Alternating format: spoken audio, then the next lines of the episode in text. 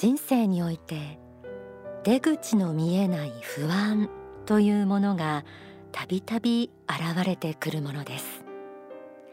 正解もゴールもわからない。未来がどうなるか見えない。もどかしい。自分なりに努力してもなかなか成果が出ず焦り心が出てくることもあるでしょう。このままではいけないと思いながらも行き詰まって投げやりになったり自暴自棄になったり頑張っても無駄なんじゃないかとつい思ってしまったり。今日の天使のモーニングコールは今まさにそんな感じですというあなたにお送りします。まずはこの言葉をお届けしましょう。大川隆法総裁の書籍ストロングマインドを朗読します。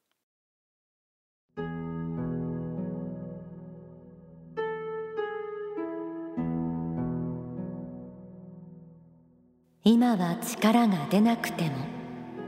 必ずまた時節が巡ってくる。季節が巡ってくるということを信じることです。動き回らずきな水がめに一滴一滴水をためるようにして力をためていってください。そうすればやがて時が満つるとともに力も満ちてきます。エネルギーが満ちてきます。半年か一年。あるいは3年ぐらい。そういう時期はあるものです。その時にあまりあがいても苦しみを増すだけです。そういう時には亀に雨だれをためるような気持ちで動かずにじっと粘ってください。必ず力の満ちる時期はやってきます。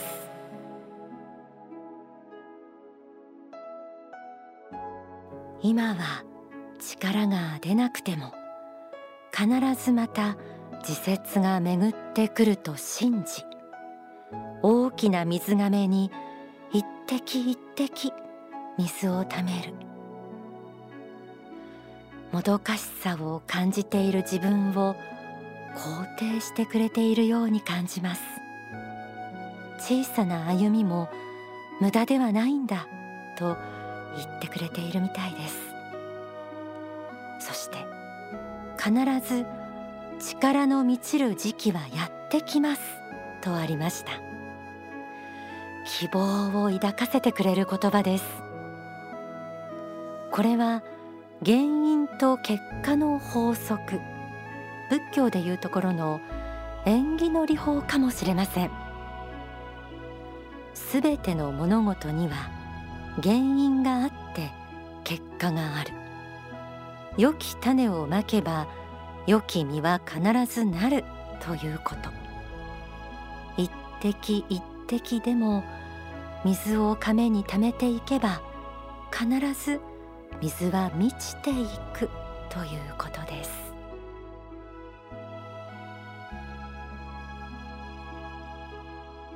縁起の理法とは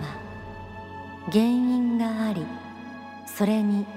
努力精進という条件が加わって結果が出てくるという考え方です。結果が出てくるのにかかる時間は人によって多少の差がありますが努力は何らかの形で必ず報いられるようになるということを信じていただきたいと思います。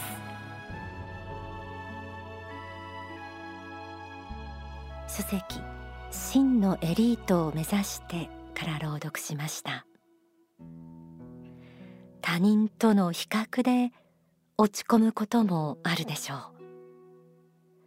理想と現実が乖離しすぎて自分はなんて非力で平凡なんだと思うこともあるでしょう。でも原因と結果の法則がある限り努力し続ければ必ず花開く。それが真理であり私たちの希望でもあります。今はまだ答えが見えないかもしれません。時間はかかるかもしれません。けれど必ず結果は出てくる。どうか前に少しでも進んでみてください。それでも自分を裁きたくなる気持ちが湧いてくることもあるでしょう。なんて自分は歩みが遅いのか。なんて自分の一歩はこんなにも小さいのかと。そんな人にはこの心の指針を届けたいと思います。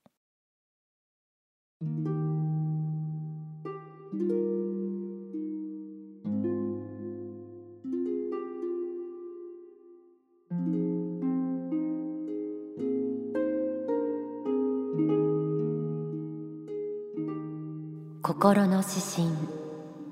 焦ってはいけない。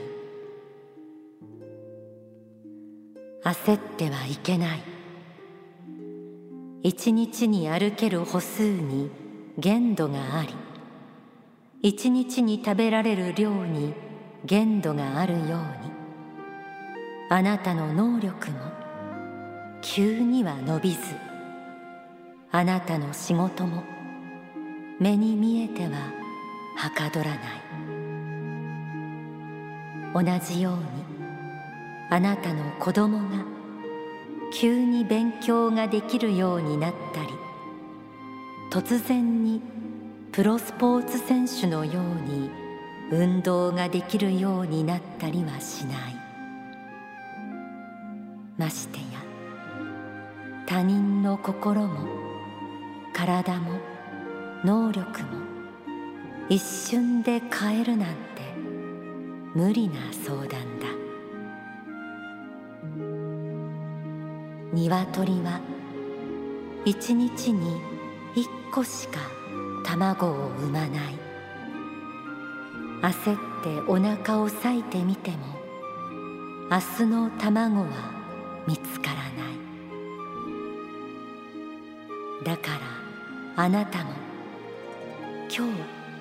日一個幸福の卵を産め明日のことを思い煩うことなかれ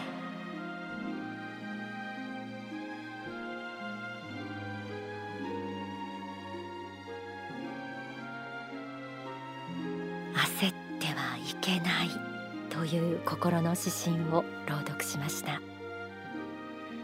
焦り。それはいち早く結果を手に入れたいとする気持ちです。原因と結果の法則がある限り種をまけば必ず実ります。だけれども私たちの能力は急には伸びません。他人の心も体も能力も一瞬で変えることもできません。時間に耐える。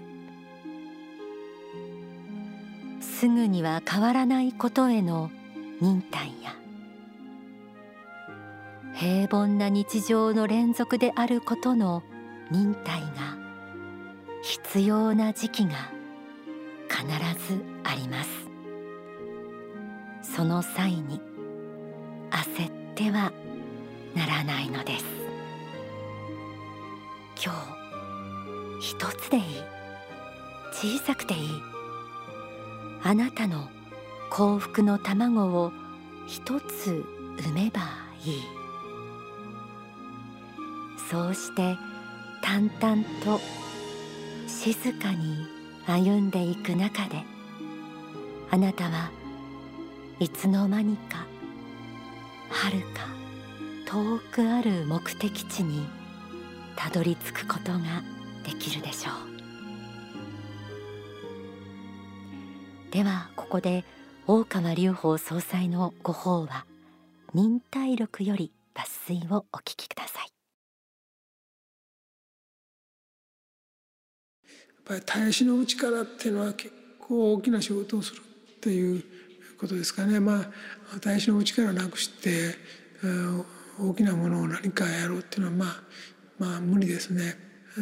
人生で何度か節がありますのでその節節を乗り越えてさらに次の節までの間こう頑張り続ける力がいるんだと。で節から節にこうあの移行していくにはどうしたらいいかっていういうことですが何かに、えー、成果成果が上がるような何かにこう打ち込んでいることは当然なんですがその間に自分の持っている才能の中で、えー、可能性があるものをですね温めていくことが大事で今今一生懸命掘り込んでいるもんだけどもちょっとそれ以外のところで何かあるものを少しずつ少しずつ勉強し続けることが大事なんじゃないかなという気がしますね。努力してても全く芽が出ない時代があってどこかで何かチャンスをつかんであの道が開けるとかどっかで巡り合いがあってですねいい人と出会ってあのチャンスが開けるとかまあいろいろあるんでとにかくあのあの頭の良し悪しや才能のあるなしだけであの人生の成功とかあるいは幸運が決まると思っている方が、まあ、多いとは思うんだけどそれはまあ短い時間で見ればそういうことがあるかも。しれないが長い時間で見た場合は才能がありすぎたりそういう能力がありすぎたりしても、まあ、失敗することもあるので人間関係で失敗したりあるいはあのお金の感覚がなくて失敗したりするような人もいるのでやはり生きだるま型でどんなことがあっても転がりながら大きくなっていくそういう努力をしていくことが大事だと思います。忍耐力っていうのはやっぱり本当に自分の才能ややっぱり本当に能力がまだ十分開花してないかあるいは持ってないと思える人たちが成功するための本当に大事な大事な資源であるのでそしてこの資源はあの生まれつき持ってなくても自己鍛錬鍛錬や訓練を通して作れるもんだ作れる資源なんだということを知っていただきたいと思います。心がけそういう心がけを持って毎日毎日を積み重ねていくことでできてくる資源なんですよね。まああのいろんな人がいろんなことは言いますけども自分の力の、まあ、限界も知りつつもその限界を超えていくための努力を知能的にもあるいは肉体的にもあるいはもっと人生学的にも積み重ねていくことがとても大事だと思います。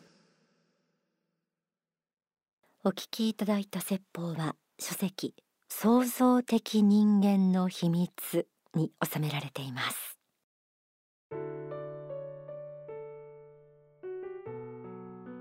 私たちは永遠の天正を繰り返している存在で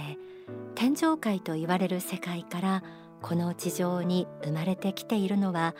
自らの魂を向上させるためでもあります。原因と結果の法則はこの世だけで完結するというものではありません。努力の過程で得たものをあの世にも持っていくことができます。時間に耐え亀に水を溜めているその時期種をまいて水をやっているその時期そのものが実はあなたの魂が鍛えられ磨かれていることであり喜びでもあるんですそのことにまた気づけたならあなたはもうもどかしさなんて忘れているかもしれませんね。